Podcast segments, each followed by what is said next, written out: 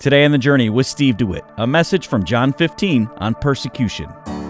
Jesus is urging us here to realize that the antagonism that the world will have against Christ and Christianity is not so much about us, but about who we represent to them. The gospel is good news, but it is not good news to everyone.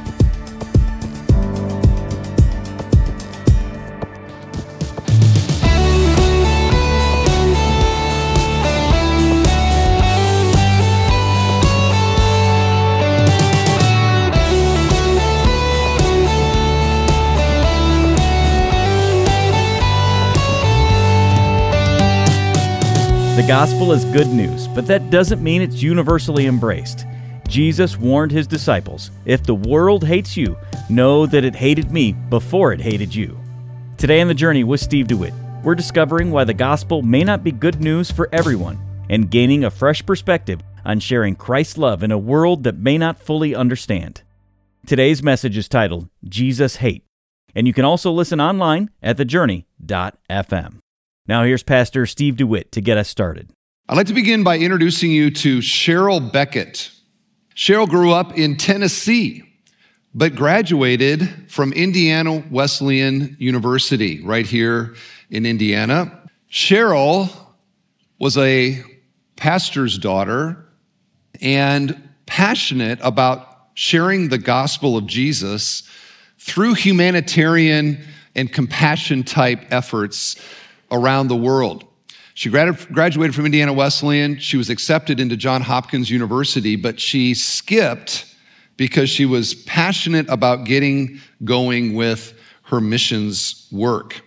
And this led her to Afghanistan and Mercy Ministries uh, post 9 11 in, in Afghanistan.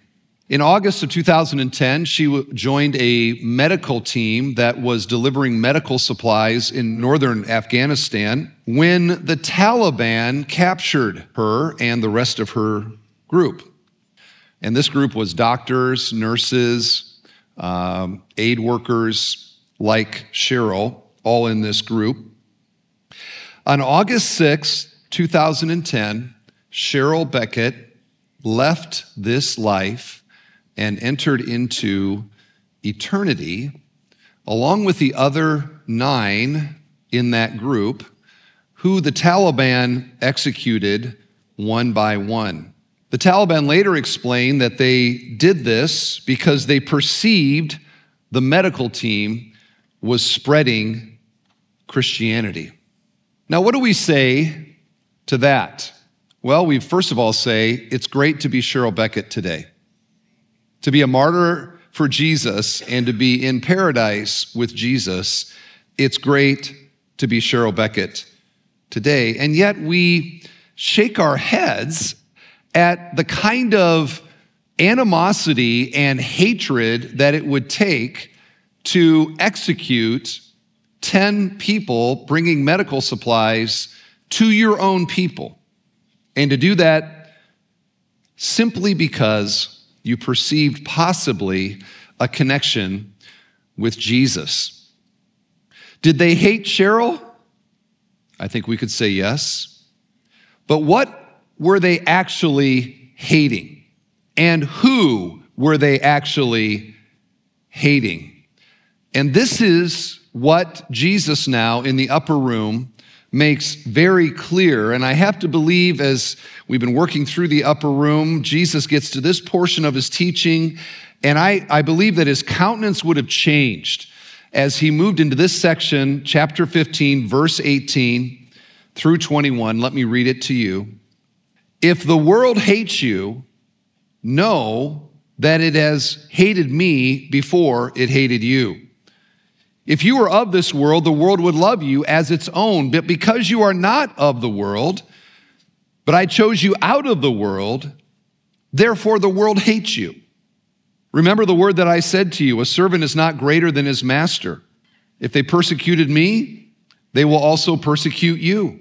If they kept my word, they will also keep yours. But all these things they will do to you on account of my name, because they do not know him who sent me. Now, these disciples, over the time with Jesus, had seen a lot of antagonism towards Jesus, but they have no idea the level of venom and hatred that is about to be unleashed on Jesus. And literally within hours, from Gethsemane to Calvary, we're talking just like 12 hours from when Jesus says these very words. He knew what was coming, and he also knew what was coming for the disciples in the months after his resurrection and in the years to come for them. And so here we have Jesus, the loving rabbi. He wants to prepare them for what is about to be unleashed on him and on them, and to help them understand why people would hate them so much. Now, as I understand the, the Greek grammar here, thank you, Sinclair Ferguson, he notes that the if in verse 18, if the world hates you, is a kind of if that sort of means since or probably. It's not a happen chance, it is rather a likely thing that is going to happen if and when they hate you. And let's define the who world, okay?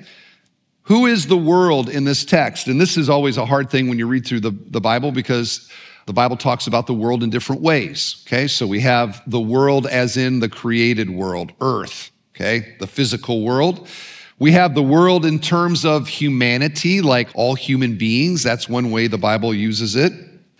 And it can also mean a value set or the world in opposition to God, the world in rebellion against God. That kind of uh, hatred of the holiness of God and the morality of God and a sense of accountability to God. We hate Him because we're accountable to Him. And it is that kind of world that Jesus is talking about that's going to hate you. These are people without saving knowledge of God. These are, this is the natural person without the Spirit of God. These are people not chosen, if I could use that language here from the text. But he gets at something that I think all of us need to realize, and this is the main point that I have today. There is a reason that they will hate you. And at the root of that hatred is not really you. And Jesus says, It's me. It's me. And I want to talk about Jesus' hate. This is verse 18. If the world hates you, know that it has hated me before it hated you. But I chose you out of the world. Therefore, the world hates you. So, the world, this is humanity, this is a worldly uh, philosophy of life, an approach to life, hates God and hates those that are aligned with God. They don't like Jesus, he says here. They didn't like him when he walked on earth. You know, there's this misnomer if only Jesus was here today, everybody would love him. No, they didn't the first time. Or we could think if we were more like Jesus, people would like us more. And we need to be very Jesus like so that people want to sort of do life the way that we're doing life because we're doing it the way that Jesus did it. And if only we were more Jesus like, more people would be attracted to our faith. No, no, no, no. Actually, the more like Jesus we are, apparently, the less worldly people will like us. And on the surface of that, it sounds a little crazy because, you know, we live in a kind of Christendom in some ways in Western society, in America in particular. And so, you know, there's this sort of thing like, you know, who wouldn't want a Christian as their neighbor? I mean, they make good neighbors. And who wouldn't want to hire a Christian as an employee? We should be good employees. And who wouldn't want Christians as citizens, fellow citizens? We should be good citizens. And what we fail to realize is that there is an overarching story of everything, a story of humanity. And in that overarching story, it is image bearers in rebellion against their creator. We are essentially spiritual. Now, we have bodies, okay? Uh, soul, spirit, etc. But we are all, even people that hate God, are essentially spiritual because God made us that way. And all of this kind of niceness covers over and kind of masks a basic narrative for all of humanity that there is a core revolt against God, against his glory, against his holiness, and certainly against his divine reign. Sinners do not like the thought of a holy God, and they don't want to be reminded of accountability to a holy God, and they don't like anybody whose life or faith or lifestyle reminds them that they are accountable to a holy God. And that is why Jesus says here, they will hate you because you represent me. And they actually hate me the most.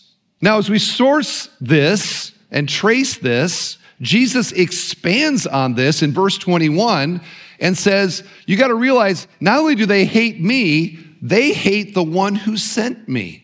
Look at verse 21. But all these things they will do to you on account of my name, because they do not know him who sent me.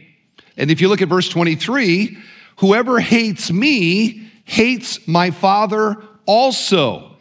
But Jesus is urging us here to realize that the antagonism that the world will have against Christ and Christianity is not so much about us, but about who we represent to them. Okay? The gospel is good news, but it is not good news to everyone. Here's 1 Corinthians 2, verse 14. The natural person does not accept the things of the Spirit of God, for they are folly to him. And he is not able to understand them because they are spiritually discerned. Apart from the work of God, the natural person cannot accept the things of God. They are foolishness to him. And without that spirit, the gospel rubs sinners the wrong way. Just 3 verses after the famous John 3:16, Jesus says this to Nicodemus, and this is the judgment. The light has come into the world, and people loved the darkness rather than the light because their works were evil. For everyone who does wicked things hates the light and does not come to the light, lest his works should be exposed. What is it about Jesus that people don't like? Jesus is the light of the world. That's what he called himself. I am the light of the world. And he says that humanity does not like the light because humanity loves the darkness. And darkness is moral darkness, darkness is spiritual darkness the moral shadows of the world. Darkness doesn't like light because light exposes darkness. Are you with me? It shows what's there when the light is turned on. You might remember this. I'm sure every one of us did this at some point when you were a kid and you were, you know, somewhere and there was some modest sized rock and you looked at the rock and you thought to yourself, I wonder what's under that rock. And you went over to the rock and you flipped it over, and there under the rock, what do you see? There's all these little insects and bugs and maggots of all sorts. And what do they do when you pull the rock up? They do everything they can to get back into the darkness. They don't like the darkness, they squirm away. They want to stay in the darkness. And sinners apart from the grace of God and the presence of the Spirit of God, hate Jesus because of the light of his life, the teaching. The, the, the, the, gospel illuminates that we are sinners, and sinners don't like that kind of accountability. And so then we ask the question well, why do they dislike us so? And the reason, Jesus says, is because we represent him. We are a reminder to humanity of Jesus. To be reminded of the glory and the grandeur of God and his rightful place as king over the human heart is hated. so, why do they dislike us? Or should I say this? Why should they dislike us? Because we represent Jesus. Now, how well do we do that? Far from perfect, right? We are far from perfect representations of Jesus, but we are still guilty by association. Let me illustrate it this way. Let's say that you had somebody and they hate the sunlight. And the reason they hate the sunlight is because they hate the sun. Well, guess what? If you're the moon, they don't like you either. Because somebody that hates the sun and sunlight is to look at the moon and go, that's just a reflection of sunlight that I hate. Not only do I not like the sun, I don't like the moon either. We are moonlight. We are moons in the world. They hate the sun, and therefore they hate the moon because we reflect what God is like. So remember that when you face some level of animosity about your faith, they're not really hating you. They're hating the one that you reflect. When we face the scowls, or our kids are shunned, or we miss a promotion at work, or our family scoffs at the Thanksgiving table at our faith, or like Cheryl Beckett, when they line you up for assassination, it feels like they hate us, but they have an ancient spiritual animosity to anything that reminds them of God. He goes on to say that it's not just a feeling, rather, persecution is what flows from hate. Look at verse 20. Remember the word I said to you a servant is not greater than his master. If they persecuted me, so little change of word here from hate to persecution, they will also persecute you. Now, what is persecution? Persecution is when that hatred clenches its fist. Persecution is Jesus' hate expressed in violence of some kind. More people died for the Christian faith in the last century around the world than all the other centuries combined. This persecution is not something in the past or, you know, no, it is here right now. It is happening. Cheryl Beckett as one example. Now, I'm giving this message in a country that has constitutional protections regarding the freedom of religion. And the net result of that is that as I talk about persecution, some of you are thinking more about your lunch and your nap today because you don't think this actually touches your real life. And yet, many of our partners that are right here with us today can tell stories of actual violence being done against them, against people that they know and love, indeed, colleagues of theirs in the ministry murdered simply because they profess the name of Jesus. And that is right now, it's not Fox's Book of Martyrs, it's the world that you and I are living in. And if you're like, well, I don't know about that, why don't you just talk to a faithful Christian teenager in a public school local and ask them about what it's like to represent Jesus faithfully in an environment like that. And the maybe not overt violence, but certainly the fact that men love darkness rather than light is evident in the schools all around us. I think about the world that we live in and the way that things are changing. We live in Western society, which is increasingly secular, becoming more and more secular all the time, leaving a sort of almost latent Judeo Christian ethic that came out of the Protestant Reformation as we leave that sort of view of life, I believe that we will increasingly face animosity in our culture and in our world that we live in. I doubt very much that my daughters will avoid substantial discrimination if they should choose to live as faithful Christians in the years to come.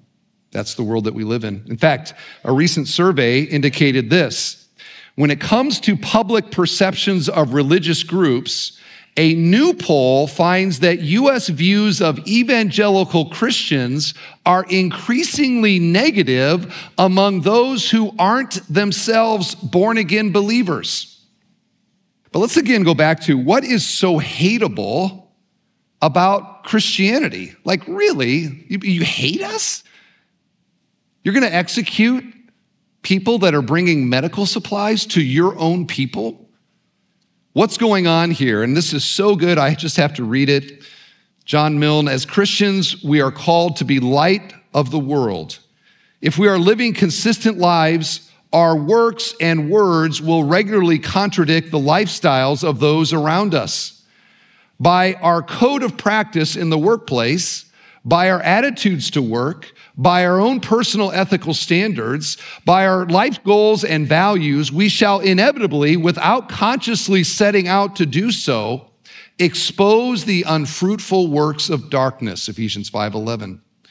Like our master, the integrity of our speech, our unwillingness to spread slander, our words of kindness and forgiveness will at times provoke opposition.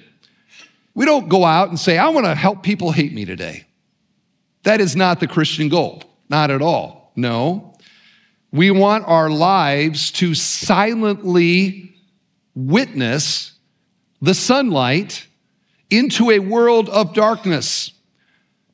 And if you're here today and you're like, I can't think of anybody that's ever been bothered by me at all, and you see that as a virtue, I would ask you, is there enough reflection of Jesus in your life that you're annoying somebody? And might it be that you have compromised with the values of the world to such a degree that you don't bother anyone? And this is where I think we need a global perspective and to realize that while we have a certain level currently of religious freedom in the country that we live in, our brothers and sisters are living in context where they cannot hide their faith and they are suffering as a result of it. They are receiving antagonism and discrimination by just being a Christian. Think about the old world. I got thinking about these 11 disciples sitting there, you know, listening to Jesus and they're kind of like, what's he talking about? Right? What do you mean they're going to hate us? They're going to persecute us. Well, how did that play out for them? Ancient history tells us that Peter was crucified upside down. James, Jesus' brother, was murdered by a. Andrew went to Russia and was crucified there. Thomas went to India and was murdered with spears. Philip, Matthew, and Bartholomew were all murdered. The other James and the disciples was stoned and clubbed to death. And Matthias, who joined on later, if you remember, was burned alive. And I wonder how many of them, as they're dying, might have thought back to the upper room and the very words that we see before us today when Jesus says, They hated me, they're gonna hate you. They persecuted me, they will persecute you. You're listening to The Journey with Steve DeWitt and a message called Jesus Hate. Remember, if you ever tune in late, you can always replay Steve's message online. Just visit thejourney.fm. You can also listen by subscribing to our podcast. Just grab your smart device and search your favorite podcast app for The Journey with Steve DeWitt. Well, I just want to take a moment to thank our listeners and our faithful monthly supporters who give generously to help keep the journey on the air. Because of friends like you, we're able to share God's Word with listeners around the country through the radio and internet, helping people meet God wherever they're at in their own life's journey. And when you give a generous gift today, whether it's one time or monthly, you'll help ensure that the clear biblical teaching on the journey continues to reach listeners throughout the rest of the year. So would you give today? Just call 844 7 Journey. That's 844 756 8763 or give online at thejourney.fm. When you do, we'll say thank you by sending you The Upper Room by John MacArthur. The events and teaching recorded in the Upper Room Discourse reveal some of the most poignant and powerful promises for believers in all of Scripture. Jesus was on the eve of his crucifixion, and any other man in that situation would have been in such a state of uncontrollable agitation that he would have never been able to focus his attention on the needs of others. But Jesus was different. He wanted his followers to know the peace of the one who has overcome the world. And The Upper Room is a book that offers insight into Christ's parting promises for troubled hearts. It's sure to be an encouragement to you and those you share it with. Request your copy today by calling 844 7 Journey. That's 844 756 8763 or visit thejourney.fm. I'm Tim Swoboda. Join us tomorrow for a brand new message titled More Light, More Liability. That's Wednesday on The Journey with Steve DeWitt. Today's program was produced and furnished by Bethel Church in Crown Point, Indiana.